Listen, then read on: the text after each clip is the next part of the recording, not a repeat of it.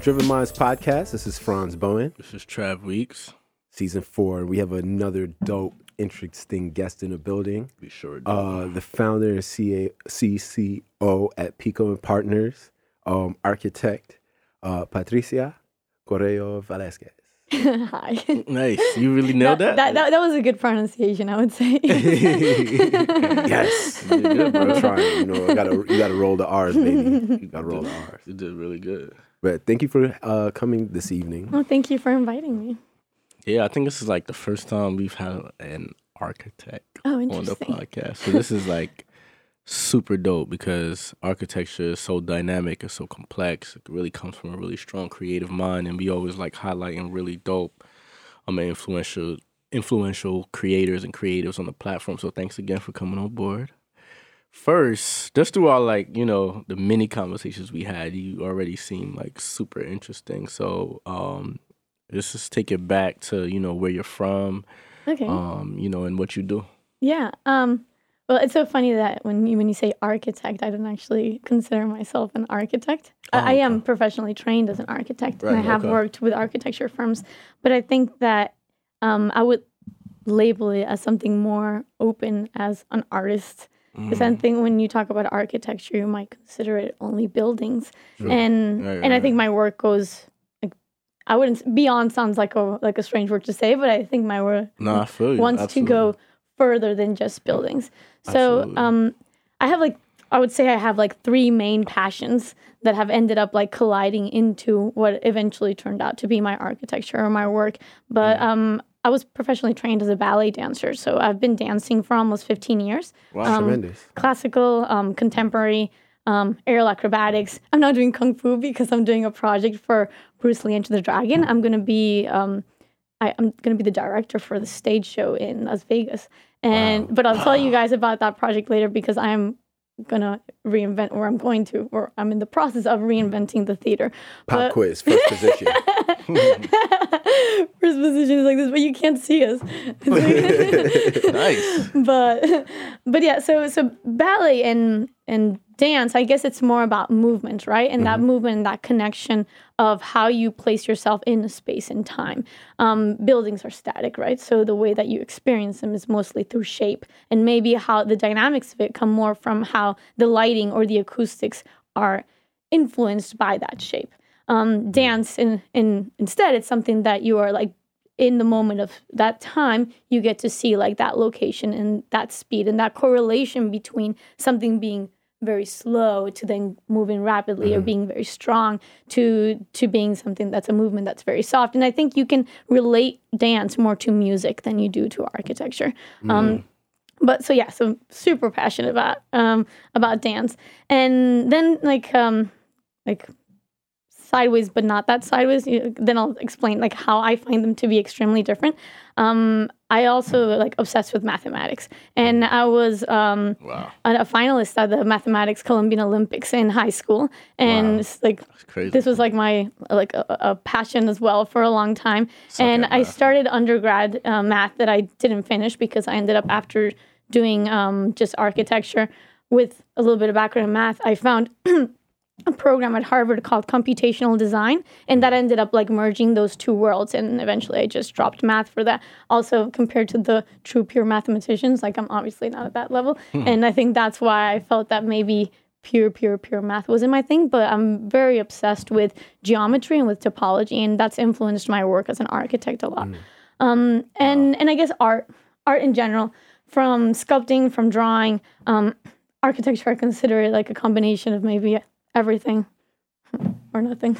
um, but but yeah, those are the three things that started like combining in my world of what um, eventually just like turned me into what I am as an artist or as an architect. Um, is was there somebody in your life that like you know saw the creative spark in you, or saw something special in you that kind of like nurtured that part of your creativity for you to blossom into, you know, being so creative?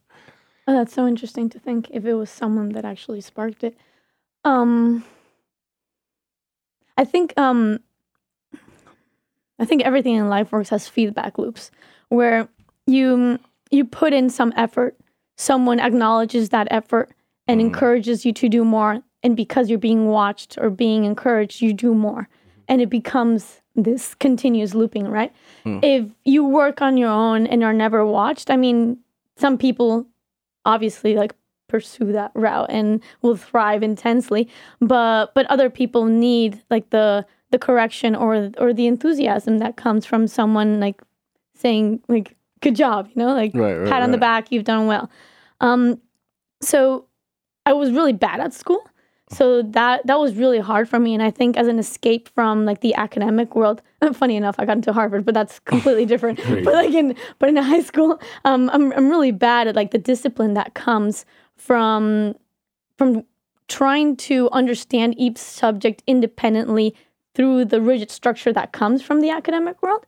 And as an escape from that, I found ballet to be a lot more nurturing. And I found my discipline through ballet because it's also a very disciplined field, right? Um, and in there, like I started off really bad. I couldn't even touch my toes at that point. I was like pretty old to start off, like 10 ish. Girls usually start when they're four or 5 Um, and it was because I was standing right behind one of the best girls in the class that I ended up being watched. And the fact that the teacher was constantly like giving me feedback and um, even if it was like the side of her eye that she's like, oh my God, this girl is so bad, but she might want to just like fix my toe or something, that eventually turned into me wanting to constantly update and update, like uh, be better at every movement that I was doing. And and eventually I became a principal dancer um, in in that company. I mean, it's a small company in Colombia, um, but it's like very wonderful. Like all the all the dancers there are very talented. Um, so it was, that was like a super great opportunity. And and then I translated that to, to something else. Like once I got rid of school, which was like the worst nightmare that had. I barely graduated. I even uh, flunked. Uh, eleventh grade is. Uh, you guys have 12th grade? Yeah. Yeah. Our, our 11th is the last grade. I flunked 11th grade. It was that bad. Wow. Like, yeah, it's like, I ha- the good thing is that I had um, two of the, um, um, h- how do you call the, like the last year field trip that people do? Like them. Um, summer school. No, no, it's it's like it's like the last year, like on twelfth grade, maybe you have like a field trip Oh, like a that. senior like- trip? Yeah, the senior trip, senior yes. trip. Okay, yeah. Project graduation. Okay, right. yeah. So so at least I had two of those. You but- know, the the the wannabe parent in me is so upset right now. Like, how do you get to your wannabe senior what? trip and you failed eleventh grade? Like, I don't, I don't even understand. It. So how how did you how did you make it to Harvard after? I mean, Um, you know that difficult. Yeah, so that was that was high school, and then when I started undergraduate, um, our undergraduate system in Colombia doesn't look through your grades. They only look through one test that is called the ICFES, and it's like an SAT. It's like the only thing that matters is the ACT. And I did well in my in my Colombian SAT, so I got into architecture school. I, I started with civil engineering, then I realized that that wasn't my thing. It was definitely too organized, um, but I loved the like the the math part of it. So um, the it was like statics and dynamic systems like that. I loved. So that's why I branched it into seeing classes from pure mathematics and then seeing architecture. And and in those classes, this like I guess like a little bit less um, extreme, but I would also have things that I'm either really good at or really bad at. So, but but eventually that leveled out, and I graduated first in my class and like cum laude and all that. And with that, like you can just go to Harvard and say like, oh, Colombia, like right, I'm a minority. I, I'm like basically all the minorities. I'm a woman. I'm I'm Latin American. Um, yeah, so I put all that together in a package, and then they're like, interesting. You sound unique enough to be part of this program. Nice. What what what programs did you um like learn um architecture like to to develop like AutoCAD or Um, in architecture school, or you mean in computational design? I think there's um, mm, th- this like branches out into into a lot of fields because like one thing is to think of the CAD modeling. So it's like when you do um the, I guess like the structure of the model, and that's like all the all the CADs. Yeah. So AutoCAD, Revit, Rhino, like those fall into that package. Um, then there's the visualizing one. So it's like um, 3D Max or Maya that you use for rendering, or you use a V-Ray plugin, what you have. But then there's the After Edit ones, which are if you're doing something that's more dynamic, then you use like After Effects or Premiere, or if it's something static, then you use Photoshop or Illustrator. So there's like a lot of a, a lot of stages for that, and there's also like even deeper stages to the modeling CAD ones, which is the software to analyze um, your model. So you you can use like um, Ecotect to analyze your um, daylighting and energy consumption and your radiation and your acoustics and yeah, uh, energy builder like the um, Oh, so the program could tell you exactly like what what kind of like stress the building would be under during a certain weather. Oh yeah, yeah, yeah, yeah, yeah, yeah. No, no, this the no. That's super interesting how you can you can model absolutely everything. And the program that I did at Harvard was about it's called computational design, but it's branched inside like architectural technology, design technology, and it has certain components that go from um, data driven designs to robotics to um, energy and sustainability, like those analysis of like computational fluid dynamics and daylighting and radiation inside of a building, um, to um, playing with Arduino boards and seeing how different sensors can be connected to be actuating motors or or installations like what you would call responsive environments or interactive installations. So so yeah like it's it's a plethora of options. Um, and i ended up um, guess like specializing in a couple of things which were um, the a little bit of the sustainability side and then i worked for um, the harvard center for green buildings and cities um, in which we um, designed different models of like topological models of, of, of buildings. And in my case, I was doing a research about skyscrapers um, in China um, because um, the company that funded the Harvard Energy Center was called, um, is Evergrande, is one of the biggest um, developers in China. So we were doing like different um, topological studies to see what would be more useful in terms of the shapes for daylighting, for um, natural ventilation, for um, radiation, energy consumption, and all of that. Um, but then you realize that everything's very profit driven. So they don't want cool shapes. It doesn't really matter what the energy analysis says. It's like whatever's cheaper to build and easier to sell. That's terrible. Yeah. Um, so that was super um, depressing. So, Right. um, I mean, but but I still learned a lot. I think all that those studies are still necessary, and there's different places to apply. But I guess it just depends on the type of project. Some projects are all about making a unique icon, and then the budget doesn't matter, right? You see things like in the World Trade Center, like these big opera houses. Um, on the buildings by Gehry, obviously go through that process where it's more about creating a piece of art rather than um, doing like a like a profitable model, right? Um, but then you see uh, most buildings that are, which are the opposite, right?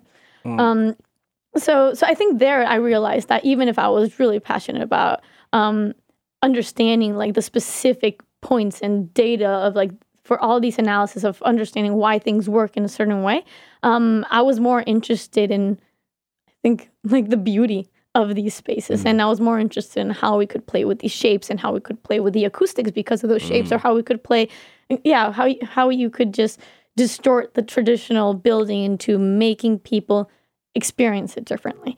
And in in that in that journey of like wanting to understand where I wanted to go, um, I started thinking of a couple of people that I would like to work with. So uh, I reached out to Anish Kapoor and um, the artist, and and they're like, oh no, we're like we're not hiring, we don't hire architects, right? um, and I'm like, okay, fine.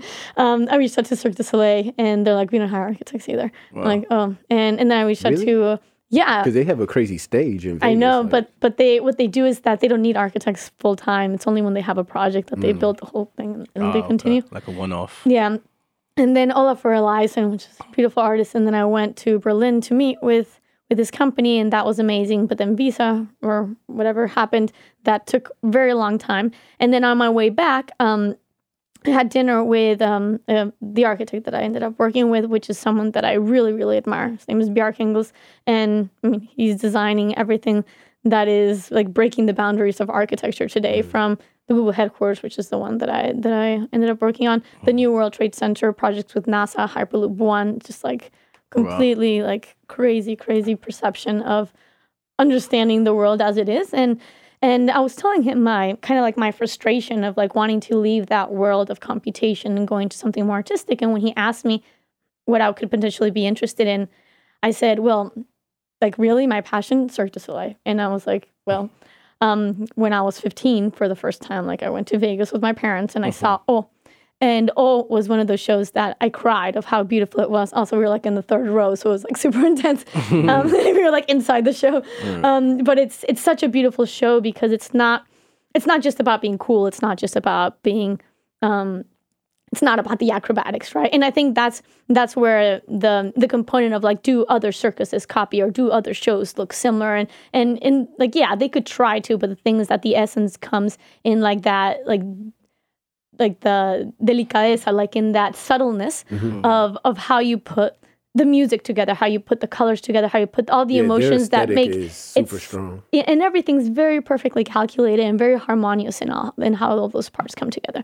So, um, so when I told Bjarke my, my my obsession with this, he's like, "Well, turns out that two weeks ago I met the founder of Cirque du Soleil. We're going to start a project next month. Do you want to Oh, come to Burning Man with us?" and I'm Burning like, Man, wow. and I'm like, "What?" So, like a month later, I'm in Burning Man with the founder of Cirque du Soleil talking about how we're going to design his new company, and this was like, boom, like. My brain was going to explode. That's a really Yeah. interesting place to like discuss design and stuff too, because people go there and they're just like kind of free and Yeah, mind expression, free Yeah. thoughts, free yeah. able to build. Yeah, I know this project was super interesting because, of course, I thought it was going to be about the circus, mm-hmm. but Geese sold Cirque du Soleil belong- belongs to a Chinese company that wants to like blow it up into like the biggest entertainment company ever, mm-hmm. and well, he wanted to do something new, something that was like going to be like his new inspiration, and um, well, this project being super interesting, I think like opened my mind into all the options of how um, of how you can question what normal architecture is about and how you can create new new spaces around that. But yeah, and then I ended up working on, on the Google um, headquarters project um, for for Bjarke, and I was leading the geometry of, of the canopy, um, which consisted of also like again those analysis, but now in a real project that was going to get built and that is actually under construction right now. So analyzing those surfaces, which are doubly curved surfaces for drainage, energy consumption, um, structure, etc. So that was super cool. Awesome. Actually, I have a question. Yes. Um, but yeah, so I have a question because um, just hearing you talk made me just have a little deeper understanding of you. Right. and just um the relationship you have with um the art of design and because how do I put I'm trying to get my words together.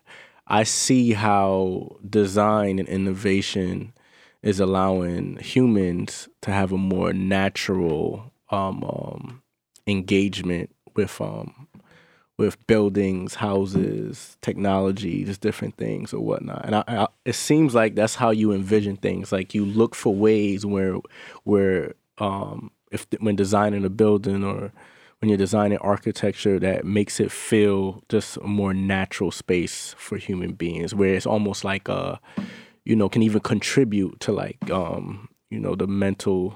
Yeah. You get what I'm saying? Yeah, yeah, yeah. No, that's so interesting that you say that because I think more than what feels natural, because um, we sometimes forget that that state of natural is evolving through time, and sometimes spaces and architecture or anything. I mean, except technology is constantly advancing, but you don't see architecture saying, "Oh, this is how houses are now." Right, or this is how a library is going to be now. Like these are typologies that haven't changed formally for hundreds of years, and some say Absolutely. thousands. And for example, the theater, which is something that I'm obviously obsessed with because of my background, um, is a space that hasn't evolved since like That's- the designs of coliseums. a And and we have a very um, very traditional way of seeing the stage. Almost like a box, right? It could basically be two dimensional from when you're standing, Mm-hmm. and then uh, the seating, the audience is also like just static. And wherever you sit, like you choose a spot, and you only have like that one directional approach to that scene, and that scene is just passing in front of you, right? The same way as we see cinema, right? And I think like we got so used to that's the way that we work that it's very difficult for people to think like how do we tell stories that is not um, like with that same uh, linearity and with that mm. two dimensionality, right? Mm. And I think when something like VR comes along mm-hmm. and you are no longer having to stare at something that is happening just in front of you or like it's not character driven, um, people don't know what to do, right? Mm. And now that like there's a lot of question like how are stories going to be told in a space that is 360? Are you supposed to be chasing the story? Are you supposed to be chasing characters, or is it something that you're just like immersed in, and then it's not really about a story? It's more about like a sensation or an Experience, yeah. environment and an experience. And uh-huh. I think like all of these things, like what happens is that if you try to think of any field as a as, as a like a field that is independent from each other um, it's very difficult for it to advance. And it's only when you start seeing like these interconnections or how things start influencing others and like at the beginning that we were talking about picasso right, Um, like right even before this podcast started um, it's super interesting that cubism was mostly influenced by einstein's theories of relativity right? It's like we're no longer wanting to see um, something like that is only from one perspective. But when you're changing perspectives, you're almost trying to put in the notion of time inside of a drawing or inside of space. And the same happened in photography with stroboscopic, which is like when when you would take multiple images and overlap them and you would see the movements like Gjon Mili or yeah or Muybridge right that would have like that sensation of how time passes in space and and I think that when we have a space that hasn't evolved in such a long time, but we still want to put new things inside of it. Like right now, um, sorry, I'm playing with the table again. I'm just like bang. um, like right now, you see uh, a lot of advancement in projection mapping, right? And I think that's incredibly interesting. Projection mapping plus like interactive visuals. So a lot of like um, wh- whether this data is coming from the music or it's coming from the dancers with iBeacons or something. Um, everything's like more it's no longer like the the choreography that has to be um, done like pre-show but it can be something that is happening in real time. And that's like all these technologies are coming together to inform spaces of of performance of like a theater. But we're still putting it inside that box right? Mm-hmm. We're Right. still putting it inside that stage. So how do you expect things to evolve if you still want to like mm. Like put it inside the same space. Right, right, So the question is like, why aren't we changing that canvas? Like, why do we still think that our canvas is is a is a flat thing to look at or a space to look at? So so that's my first company. It's called Ombia, and I'm building it right now. Um, literally started like three months ago. And thank you. and and we're already talking to very um, big people in the entertainment industry to put this in Las Vegas, in Dubai, in in China, and other places like from Guangzhou, um, Beijing, and Hong Kong. Um, and the concept is that um, I'm changing the canvas. Like I'm changing the canvas so that the story can change. And and I think like what this is going to enable first, like I'll be producing the first show, was, which is Enter the Dragon, um, with a with a, my partner um, Michael Condon. He has the stage rights for Enter the Dragon, like Bruce Lee Enter the Dragon, and this is why I started kung fu. So now, like now you understand where all this No is coming uh, from. boards don't hit back. Be like water. there you go. no, you'd be surprised. I'm going to the Shaolin Temple and and Shifu, which well, is in like, Staten Island. Uh, no, no, no, the, the, no, the one in Lower East Side. so, so the Shifu there, like the the master there, is uh, one of the first monks that escaped China and started the, his own Shaolin temple in New York. And there's like documentaries of like Nat Geo and Discovery about him. It's like pretty amazing, um, Wow. sir. Um, yeah, you so dynamic. Like that class is like the most intense thing I've done in a long time. Um, but it's so beautiful to understand how how they view motion and how they how they view motion, how they view uh, like fighting as a philosophy and not just about strength. And I think the story of Bruce Lee is about that, right? It's it's more about understanding. just like just like the Cirque du Soleil project, uh, understanding humanity. um, yeah, it becomes like this um, like this hero's journey, like very Joseph Campbell of uh, understanding yourself and and trying to go from um, what is the real world or the physical world to like the spiritual world or the or the illusionary world, that, and then you end up like confronting that, overcoming it, and ending up being the master of those two worlds. And I think that's something super interesting that I want to explore, not just from like a two-dimensional story, which is how we see movies, but how do you explore that as an experience? And the space that I'm creating, like um, if if that's what you were gonna ask, um, it's it's a it's a 360 space. It's not a dome. Um, I can't give much like details right now because we're getting it patented. Um, but it's a, it's a 360 space in which the people are not sitting, but they could be sitting, they could be standing, but they're not static anymore. Um, and yeah, it's a combination of like a digital space with some augmented reality space with some physical characters, and there's like basically no laws of gravity here because it's all digital, versus except the characters that are also 3D rigged, so they can be like walking on the walls, walking on the floor, walking everywhere. Yeah, that's really interesting. I interesting. want to go. Yes, please, I'll invite you. It sounds like it sounds like from from listening to you, it sounds like you're saying that everything up until most recently had, and Kanye had he he had an interview about this too a couple years ago where he was echoing your same sentiments about like how um, rigid Yeah. you know everything is. So in your in your opinion, it's more about the inclusivity of the audience because before it was about you know Ah, yes, this person yeah. this person can do this thing that I can't do, so I'm gonna pay money to enjoy that in third person. But you're saying now the the enjoyment is in realizing that your own potential to be a part of the the art or or what have you. Oh my god, I'm gonna disappoint you so much. No. That's fine. no, maybe I'll think about that for another project. That's interesting for, to think.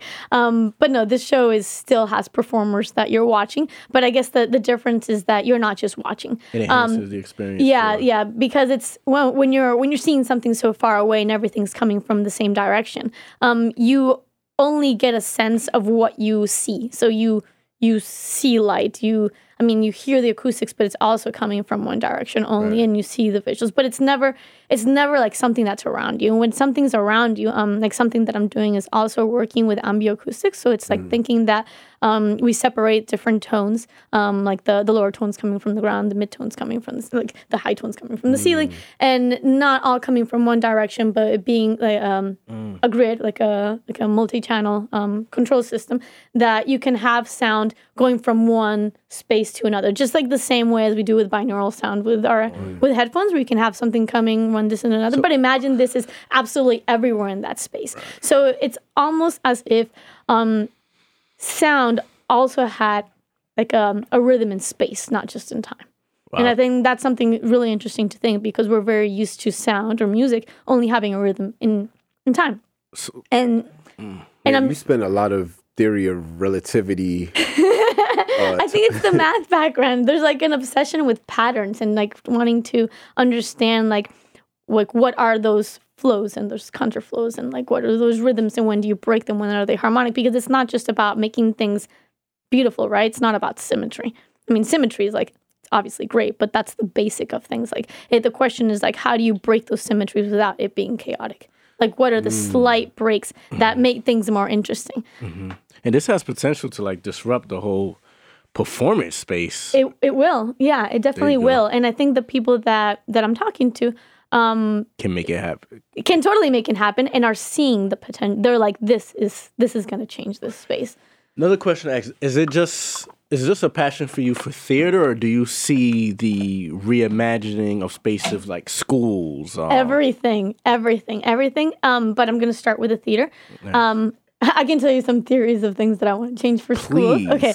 I would love to for schools. And libraries definitely. too. The school's been Um, the same since 80 something. Yeah, for school, strangely, I 1880 haven't. something. Yeah, I haven't thought of how they would be physically, like as a physical space. I've Mm. only thought about the things that um, I would change, like as a dynamic of learning. Yeah, um, and I think certain things that I think were.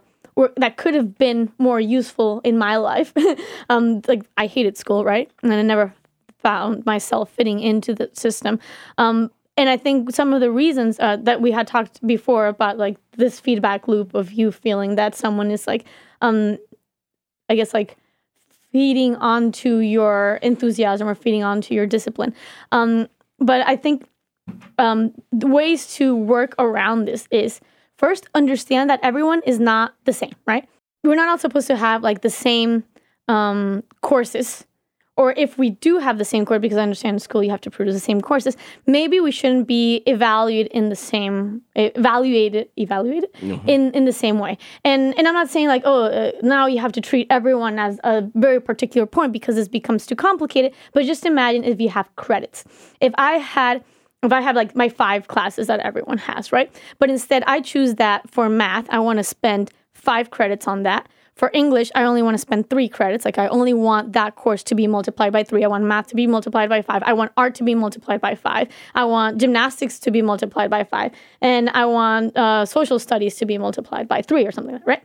Um, and and of course there'll be also like some um, some I guess like some control over what you choose because you can't end up choosing everything the same. So maybe next year, um, something that I was bad at, I have to choose that as a five so that it promotes me to want to do better in that. But what this does is that it doesn't extra, it doesn't punish me severely for the things that I'm bad at and it extra rewards me for the things that I'm better. Mm. And I think that's something that if we're not used to being rewarded for what we're good at, then we don't actually even focus in the th- things that we're bad at. And the way that we learn as humans is not being good at everything. It's being good at something that you put the discipline, the love and and the time for. Mm. And once you've uh, mastered one thing, you only need to master one thing. You can apply that same train of of, of train of training, let's say, onto anything that you can think of, right? So like the way that I ended up like let's say um imprint like mastering because I'm not like a professional dancer, but let's say at that age like my mastering was in classical ballet. Um, I found that structure to help me master architecture. I mean, again, like I don't know what mastering means, but let's say that master architecture and then master anything else that, that I do. So when I bring on something new, like I'm never thinking, like I'm never constrained into like, oh no, um, I can't learn something new because I didn't start when I was young, or I can't learn something new because, mm. or I can't do this because I was never good at that, right? And the reality is that you were never good because you didn't put the time into it because you didn't like it. There was something that there were something that didn't inspire you to do it and you mm-hmm. weren't re- being rewarded for the work that you were doing so of course you didn't like it but mm. doesn't mean that you don't like it right mm. it's just like you you feed yourself into these ideas. And i think something that that also like not not related to the school but that also changes that this will help people change the way that they feel is that um, when you when you're told that you're only good at one thing because it's like okay now that we discarded that you suck at anything that has to do with language. So i've like got this thing in my head right? You suck at philosophy you suck at writing you suck at so i'm like okay you should never do that right? Um, then you think that whatever your career is is what you're going to do the rest of your life. And when you think that whatever you're choosing to do is forever then you constrain yourself into the possibilities of what you are right? So people start having like this false notion of um, maybe I need to work on this. I don't even like it, but this is how I'm going to work. Then I'm going to retire early, and then I'm going to live my life. And I think the the reason why that happens is because you never found something that you were truly passionate about, or because you your passion didn't align with what you were good at, or was making like what was like helping you make money at that time or whatever. Um, but you still pursued it because it's like too late to start something else now, right? Mm. It's always too late, right? And, and I think like I don't know why people think that it's always too late. The reality is that I see people like doing crazy things in their 50s 60s i mean my grandpa is 100 years right now. Yeah. we celebrated his 100th birthday in february. Oh, nice. And and when he's just like the craziest human being. He's like well um, i decided that on my 100th birthday i'm gonna move to and he just like decided to move like somewhere else and become a gardener. And i'm like okay that sounds amazing. Um, you should always be trying new things. He's like yeah i also think that i'm gonna start learning about I don't know what it is that he's learning about right now, but every like every year he has like a new passion, and I find that so inspiring because it's like why why do you think that what you know so far is the end of it, right? Like, um, I know a lot of people that when when they see me like trying out something new, it's like, um, I started rock climbing maybe like four years ago, and anyone would say like, oh God, like you're so you're so weak. Like you can't. Like uh, when are you gonna? Like how do you think you're gonna learn? And it's like of course like you start off slow, but once you once you go into it and once you obsess with it, then I mean you just like you can just power this the same way as anyone can. And and eventually like i became like a pretty decent rock climber. And then i've done the same with skydiving and now kung fu. Like i have like my obsessions every two or three years i add on a new obsession. And it just becomes like this whole repertoire that ends up influencing my other things as well. So mm. the way that i'm doing like um that i the way that I do yoga influences the way like the structure that I have in my back for the kung fu or I, I, don't know. And and this happens with everything from from the way that you cook from the way that you play a game or the way that you you learn anything in life. So yeah, so that that aside um, I think the other thing that is really important in school is to always be teaching and learning at the same time. And I find that also something that I learned through ballet is that if you're always only learning you feel like you're kind of like inferior. And there's something of like feeling that you're you're always the one receiving. It's just like you're always receiving right? And i think like this is the same as relationships right? I mean everything's the same as everything and everything's translatable like and uh, analogous around all, all the themes in, in in life. But um, you can't just be only giving you can't just be only receiving. And i think like what makes um, a system be um, like perpetually dynamic is having both of those things combined together. So mm. um, imagine that every year in class, like you are lightly forced to um, the best class that you're at to to give to teach to someone else to be like the tutor for someone else that is bad at it. But you're also forced to receive tutoring from someone that's really good at something that you suck at. And i think that when you feel that you have someone that is like one-on-one helping you outside of class because i think that that's another thing that um, you don't always feel like you're learning at the rhythm of the class. And the moment that you stay behind it's like it's like someone thing just throws you off and then you're gone and you're like oh my god where did this go? Now i can't catch up. Now you hate this class and it becomes this chaos that goes to the infinity of chaos. Um, but the thing is that if someone is like next to you um, like forced to be next to you and be like hey like i know you kind of like skip two classes like instead of you giving up like let's sit down and fix this outside of class so that you can go back and be at that level. But then you're also doing that for someone else. You feel that you're being helped, but you're also inspiring. And I think feeling that you're inspiring someone, or feeling that you're being looked upon, uh, up, up, up on, uh, looked. How do you say Looked that? up to? Looked up to. looked up. I was thinking about it too. That's, Like, what is this? that's where my language starts having all these constraints. I, I, I think sometimes in Spanish, and then it doesn't make sense when I translate it. it's all good. Still within the like the Latin context, but still, um, yeah, like I think it's important to to have that dynamic. Um, but I, I haven't thought of like how the physical schools would be. Um, yeah, so so like the the the theater, like I think about it a lot in terms of like how that physical space is gonna change the the experience of it. In the school, I'm thinking like how is the the dynamic of those relationships gonna change the way you learn, and and I also want to like another project that I'm working on, but I'm gonna I'm leaving. Well, I mean, I have two projects that I'm working on that I'm also gonna leave in pause. One is for for libraries. I think that the way that that we go through through books or through knowledge um, has to has to mix. It's almost like we have to do like a mixed reality kind of thing. We have libraries that are absolutely gorgeous. The spaces are like monuments, right? You go and you feel like the sensation of almost being in a sacred space because they're so beautiful, but you don't go through all the books. I mean, it's impossible. Like, how are you going to go through all of those books if you don't even know what you're looking for? And then you have the internet, which has so many options. It's so easy to look at, but it's very difficult to find depth. And I think like there's something interesting about combining those systems. And I'm not saying like, oh, put the internet inside the library. No, it's more like how do you do like a mixed reality thing where the way that we're used to searching on the internet, which is effectively the the way that we optimize our train of curiosity. Um, you go into one link, then ta ta ta, you start opening other links that are related. You end up with a thousand things, and you close, you open up. It becomes like very dynamic, right? You can't do that with books, and I think that's what makes learning with books seem like it's slow and it's like stagnant, and it becomes almost like a hobby because who has time for that, right? Mm-hmm. You're like you're gonna open a book and you don't even know what chapter you're gonna look in, and then you finally find it, and then you don't even know where to look, and like uh, things like that's too much. But there's something interesting of thinking that maybe it's more like a, a, a network system where you have things that are being highlighted, and all books are scanned, right?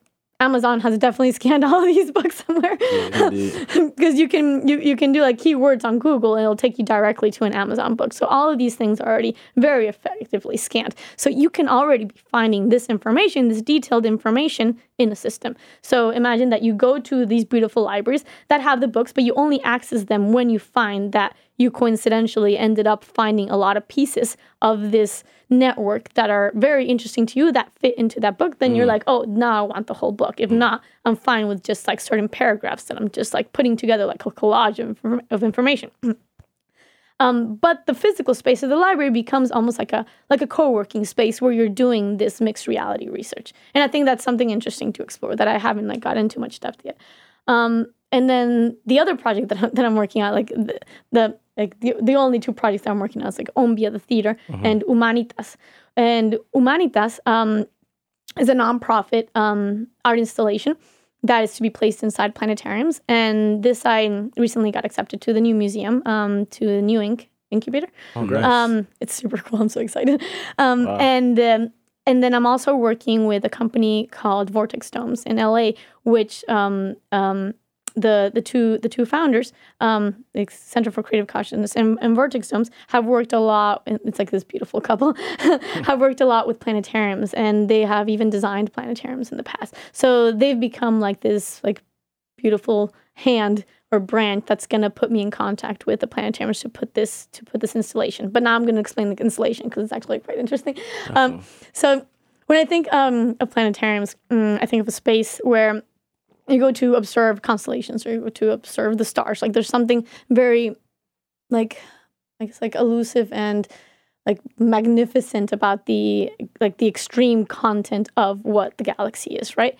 And but it's so far away that sometimes like we don't even relate to it. So what I'm thinking is what if instead of seeing stars, we're seeing constellations of people? Like, what if instead of visualizing the universe, we're actually visualizing flows that are more driven by um, human behavior? And like, where do we analyze this, this human behavior? We get it from big data, of course.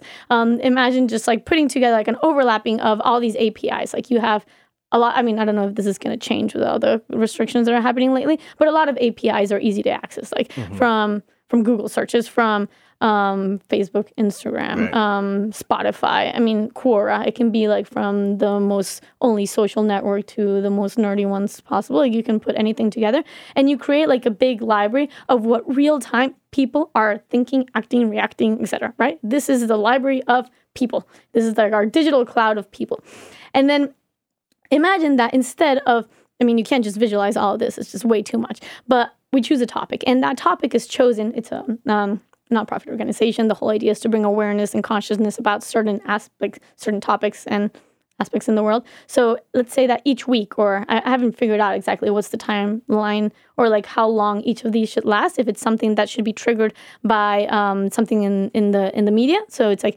if we're talking about straws right plastic straws and the problem with pollution the oceans like is this going to last a day? Is this going to last a week? But let's say that we're talking about straws or or about ocean preservation in general. So we make this installation which is real time be only mapping the dots that have to do with ocean preservation and we're seeing literally real time how people are acting towards it. And I think what's interesting about this is that once we see these constellations, I mean, we think that everything's like chaotic. I mean, chaos is not even chaotic, right?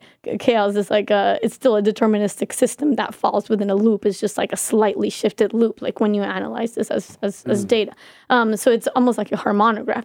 Um, and if we analyze these flows, um, in people, we find it to be very similar to other systems in of like that you see in the universe, like other other systems of like physical principles, um, because they're behaving under the same principles. Like we have nodes, people that have um, different forces or different fields. Um, I mean, let's start with forces, like different forces. Um, the magnitude of those forces come from the strength of that person. And that strength is determined by how many followers you have or how many people react to your things right? Um, and this is very f- like branching um, like related. Like it's very it's very fractalic i guess. Like there's the big ones are are small. There's small amount of big ones and then that branches out and there's a lot of small ones right? So you have like very few people that have a lot of influence but then you have a lot of people that don't have that become the dead ends right? The ones that don't have any followers or that no one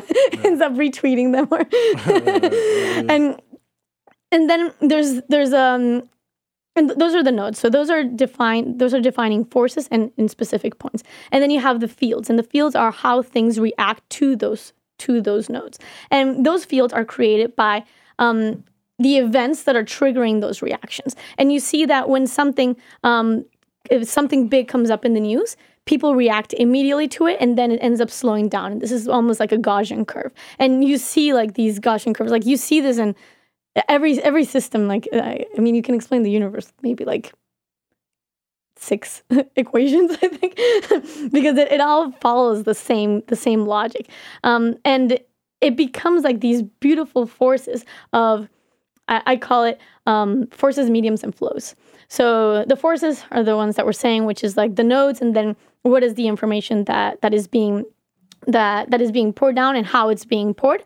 Um, the the mediums is um, like when you talk about um, like fluid dynamics because it's very easy in fluid dynamics to analyze this because I mean material physical materials is very difficult because it's static. But if you have two different um, densities of liquids and you pour one inside the other um, the the mediums is like that change of state and you see how things um, either flow very smoothly or flow very fast, it's because that second medium is, is denser, is stronger, or it, it takes more time, it's because there's a resistance. And you visually, I, I wish I could just like show you guys the images. Oil and water. Um, yeah, or um, or when you or, or when you see smoke rising, right? Or when you drop paint into into water as well, or all of these things like react very similar, and and that's sort of what happens with our behavior. So it's very like what I want to show people is like, um, we're all of these points, and we think that we live in like in our own point world, right? We're all super independent, and we all have like our opinion, and we're all just like very obsessed with marketing ourselves and it's all about me me me and you are about you you and then we just like comment on that but we're all like in our little world. But we don't realize like how much our own little worlds are being influenced by these external environments and i think that's the first thing. Noticing that we're inside of an interdependent field like we're not just like isolated points. We are all part of something that is being morphed by the same things right? And because like we're all in the same world like we're all seeing everything that's around us and we're being influenced by it like no doubt. Um and the second thing is like um, what is the power that we have to change these things? We think that we maybe just because we're like this um, little dot in the middle of nowhere that there's nothing to do, but the reality of it is that there's a lot of things that small points end up triggering massive, massive movements. Um, Sometimes even bigger than the big points started, right? So it's like not only like how are we going to create like a or understand a collective intelligence that comes from all those points, but what is the power that you have to actually make a change in those in in those flows? And it's an it's an art installation. so so I'm not trying to get to something like extremely scientific, but but but I guess like um I want this to be inside planetariums because of that. It's like you enter the space. I'm again taking off the seating, just like the same thing as the theater. I think that sitting down to see the space is not the way. It's more about experiencing it. So seats are gone. I'm making a platform that is elevated, like very James Turrell, that you you enter through like a big staircase, and then you have this platform that is slightly curved, and you're just like walking through the space and just just watching the flows, and you can stand and watch. You can draw, you can lay, you can do whatever because it's about experiencing. And there'll be different activities during the day because, of course, I want it to be a profitable model. Like I don't want it to be like asking for money every time that I change location. Um, it's a nonprofit, so everything that ends up being um, extra profit, we'll give it to the organizations that have been the topics that we've been um, visualizing throughout the day. Um, but we're gonna have yoga meditation inside that space, which I think would be super cool to have like a sound meditation inside a planetarium where you're visualizing humanity, and and then events, fundraising events in which we will bring um, different, I guess like different artists of different things. Again, I'm being super vague, but um, from musicians to um, to chefs to I mean to anything that you can imagine. Um, that are things that not necessarily would be interested in going to a museum and to a planetarium. So if you go to see a DJ there, um, you end up in a space where you normally wouldn't, but because you went, you want to see the DJ, or you want to have that experience like with that famous chef of yours, so you want to see the Philharmonic, um, the Kids Philharmonic, or you want to see like a very specific person. Um, you end up in a space that you usually wouldn't, and it's all about bringing people to get a better insight. To just, I mean, I, I don't, I don't think that everyone's going to absolutely understand on their same like the first visit, like what this is about. I mean, hopefully they will. Um, but but I think it's more to just like open that door, you know? Because sometimes consciousness or, or education is not just about like trying to give you everything at the same time. It's more just about like giving you that that dot of curiosity. It's like, oh, here you go.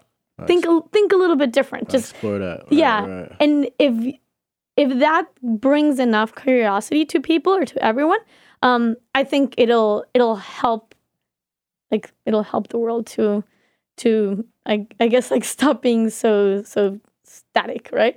Or so boxed in what they believe. That's Yeah. true. Right, tremendous. right. I think um I I liked everything you say and from from the summation of it is that it seems like you're trying to galvanize people into action into into not only having things just wash over them or be inspired by it but be inspired to action. For example, you were saying that Yeah. to like on Twitter, like something will be like a trending topic or whatever, and then it, it dies down. Like less and less people are talking about it until there's nothing going on, and then all of a sudden, like there's still this issue that's happening, but nobody really knows.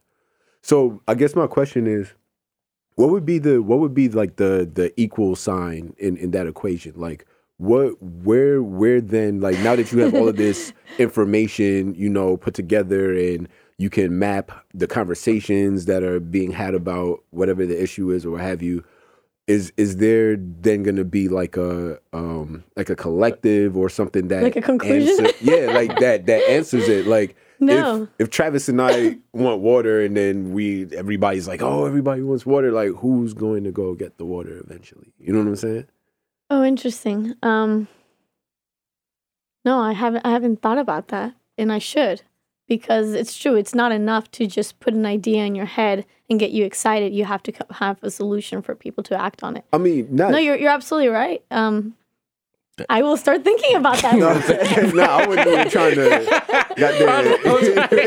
like, oh, oh, oh, I ain't. I, I, ain't, I ain't trying to, you know.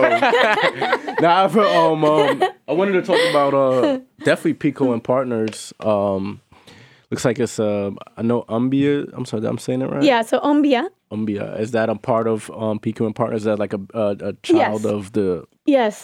Pico and Partners, the umbrella platform? Yeah, so Ombia, the the the immersive theater company, is something that I'm doing with with Michael Condon, which is uh, a producer in Australia, um, and he's the one that has the rights for Enter the Dragon. Um, he knows this world, very experienced, and has a lot of like amazing connections that are have been opening doors to us. So that's between us and investors. So it's like those, those three groups.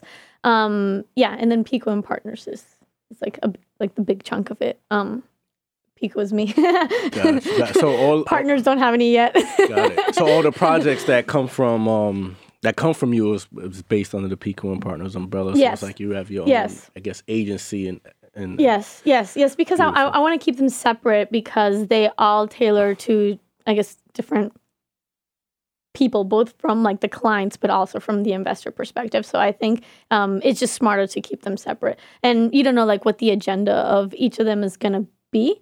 And I don't want one project to end up having to um, take hierarchy or end up pushing the, I guess, like the intention of the others. So I, that's why I'm, I'm keeping them as separate companies. Yeah. amazing. Um, um, I was going to. Man, yeah, I do have one um last question. in, in terms of in terms of like um just going back to like the architecture thing cuz uh can't let that part go. Like it, what period are you most inspired by like architecturally? Oh man. Um.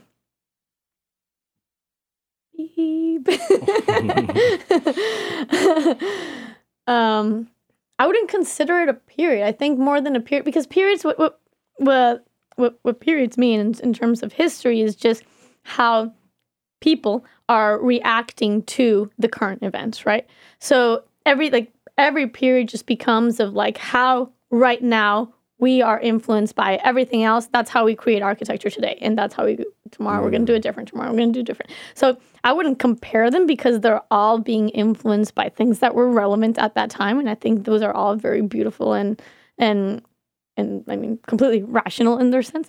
Um, I think I'm more into certain artists or certain architects because I think um, people just like bring in like it's almost like people become like these filters, like these analysis filters, right? You have all these inf- all this information um, that comes to you, and the same information is coming to all of us, but we each interpret it differently, and then we each create something different from it, right? Because it's like our very unique perspective of how we see the world that is being shown through our art or through our architecture. So I have been um, like very influenced through a lot of architects throughout my time, and um, I mean, I don't want to. Should I name them? I mean, Zaha Hadid um, has been uh, a great influence. Um, Peter Zumthor, uh, Frank Lloyd Wright, Bjarke Ingels, of course, my my ex boss. Um, uh, Siza Vieira, Alvaro Siza Vieira. Like, I, I moved to Portugal to to see a class from him and see all of his buildings. Like he's just like absolutely amazing, very very clean and very subtle.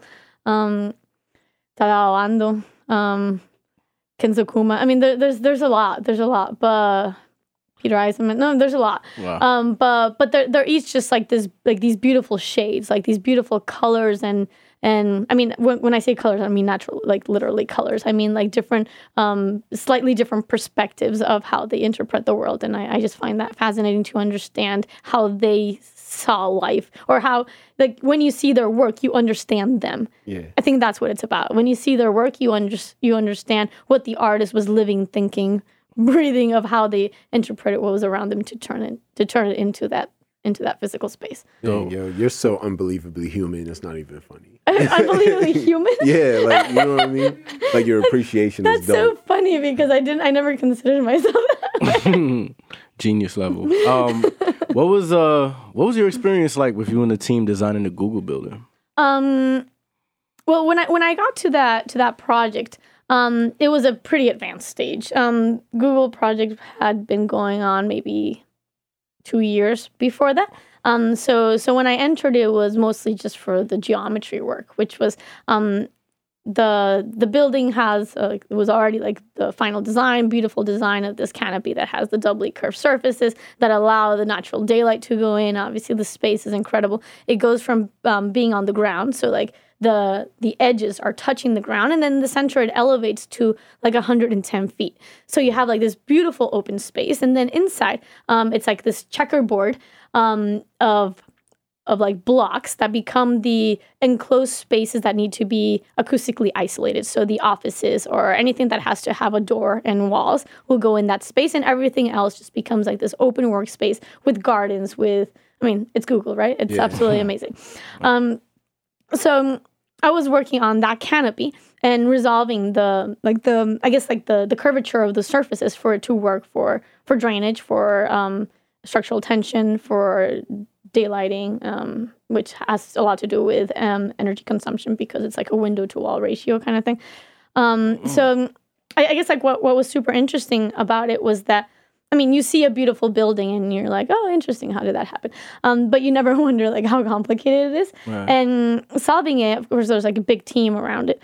Um, you start understanding the complexities that are sometimes contradicting, and I think that's what's interesting. That um, if the surface wanted to be um, flatter for the drainage because we don't want it to like be in the water to stagnate in the center. We wish it was a flat surface, but obviously it's not going to be. Um, then it, it pulls in one direction, right? And then you have the the structural tension that if you have the the surface be too flat, then all of a sudden it works under compression. That's not what we want either because that would change the dimensions of everything, et cetera. So it's like all these things are like pushing and pulling in different directions, and it's. I mean, it's like everything, right? Again, it's like everything. um, everything's like pushing and pulling in different directions, and then you kind of have to find like that balance between like what is the best approach that ends up solving all of those problems. And that's where like computational design, like what I studied, come into handy because if you were to analyze this, like, I mean, obviously not by hand, but like even in a normal CAD, um, you you would have to yeah, I guess like every time that you analyze, you have to go back, draw it, and then retest it, and then draw and retest. Like when I say draw, I mean like draw it in CAD and retest it. But what we do is that we're um, real time analyzing these things by subdividing the surfaces with a grid of points, and then all those points um, will give us the information that we need. So if it's the the drainage, uh, we're looking at where those vectors are flowing, and then we look at analyzing the comparison between one point and its neighboring points. Um, what is the direction that it's taking? Um, and then what is the intensity that it's taking, right? So what are the slopes or like what is yeah. Um, so so yeah, so what we ended up doing was was that like just like solving putting together like all these layers building a big computational model which is which we did on a combination of grasshopper for rhino and c sharp inside of grasshopper and which is like a software uh, Yeah, like a, a yeah like a visual Yeah. like a visual coding and then a real coding inside that visual coding software inside a cad software so it's like eh. um but but yeah so so when you finally finish it and you see the surfaces and i'll show you guys the images now because it's under construction you're like Please do. look at those beautiful curves. And then no one understands. They're like oh yeah you just drew those curves. Like no we didn't just draw them right? took- like there's a lot of complexity that comes in into making this like work as efficiently. Also because it has to be efficient for fabrication has to be efficient like for for cost purposes. Like there's so many things that that come that come in mind when when you're solving these very complex Damn, I'm, buildings. I'm upset now that I didn't finish my CAD class back in Yeah, high school. but you still can. That's what i'm saying. You still can There i mean go. you can learn anything that you want there's like it's just just do it This is just true. like sit down, be passionate about it, have the discipline, and put the time into it, and you'll just do it. There you go. You want driven minds for real. Um,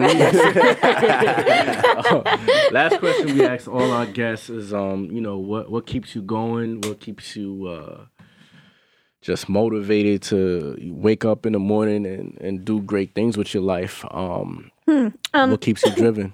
I think it's a combination of wanting to question the status quo. Um, I'm very, um, li- like I said mm, before, um, every point in time is change like, is being influenced by the things around us, but then sometimes those things don't change and time passes. So we end up stuck in a framework that is no longer relevant to us. And I think it's uh, only when we question those frameworks, um, and I'm going to put on like big topics political structure, Mm. our religion. Um, I mean, there's so many things like, I think, like, let's say transportation, Uber or Uber Lyft are like that big change. And this idea of making things less hierarchical, hierarchical, hierarchical. it's so funny. There's Higher, higher. Hierarchy. It's all good. You there's some smart words that I can't say. Salmon, salmon. I- it's all- it's- it's- no worries. It's all good. Bro, it's cool. Don't worry about it. It's all good. It- it- I know. I know what you're thinking about, though. I know. yeah so in, in, instead of going like this like top bottom approach where you Right. have a pyramid Right. um to making things more um um decentralized Mhm. so like that's what's uber and Airbnb like this is what is gonna start making us think not just in terms of transportation and in terms of uh, accommodation but in terms of how we do everything right? Hmm. And i think like blockchain is a great example of how it's ch- changing those structures right? It's hmm. being decentralized instead of being hierarchies. And hmm. and i think that's gonna start happening in everything because that's like because that's that's the first thing that is like something came to mind right? Something inspired that first person that created the the first um, change in that system in whatever field. It's irrelevant what field it starts with but then that starts like translating to other fields as well. And i think like what what makes me super like passionate to wake up in the morning is to ask myself like all the things that i'm thinking that i think could be better if i don't build them who will right? If you if you're not doing it who will you know? Mm. And, and that's what you should be thinking every day. Like if you want the world to be different if you and i'm not saying like in this like in a oh make the world a better place but because my my ne- my necessity or like my passion is my it might not be as humanitarian as as as, as you would hope. But let's say if my world being different is like creating a different um performance experience or a different way to see ballet if that's my thing right? I mean it is in, in a way like uh, that's part of it um then why am i not doing it? Because i enter in this frustration every time that i go to the ballet and i'm like this is not what it should be right now right? It should be so different. Like there's so many things that could make it a more interesting experience. And i'm not saying it's to take over. I think it's just to give options. Because it's not like oh the past like oh leave classical ballet behind or like it's it's not about it's not about over like overcoming those or, or leaving behind uh, those those existing structures, just giving options because um, the only way for us to be better at anything is to having like options to choose from instead of being uh, forced into one train only. So that's the first thing. And then the second thing that motivates me is like this intense like curiosity to understand how things work. And and like I mean, everywhere that I walk, I'm like, I mean, there's fractals everywhere. So I'm just like, I'm like looking at trees. I'm like, but and that's like from the nature standpoint, you see a lot of, uh, you see a lot of like the same physical principles. Like when you're taking a bath and you see the bubbles, and I'm like, oh, that's so interesting. This is where the main force of air came in. That's where that's the big bulb is. And then, but then the other bubbles are coming together in like what you would call like a 3D Voronoi um, combination. And then between those gaps, you get the fractal approach that is filling like those gaps in the same curvature that has like the radius of those initial curves. And you're like, wow, this is where the force comes. Like that's why these bubbles look. So got like that. I absolutely like love that in terms of like um in terms of nature. It's like very it's very easy to understand. In terms of people, it's much more complex, but it's super interesting, and that's what I'm interested in understanding. Oh, People. I feel like um, Yo, you remind me of uh Elon Musk. Like I wish.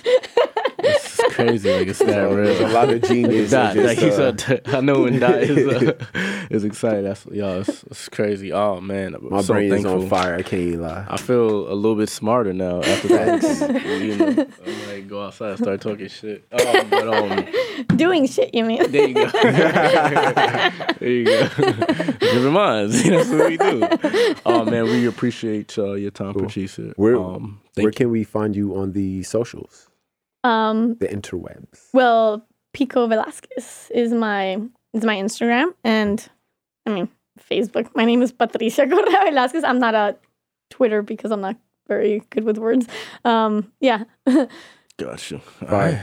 Like we always, uh, it's a lot to uh, digest. This was a good podcast. But we always say this time. Stay driven.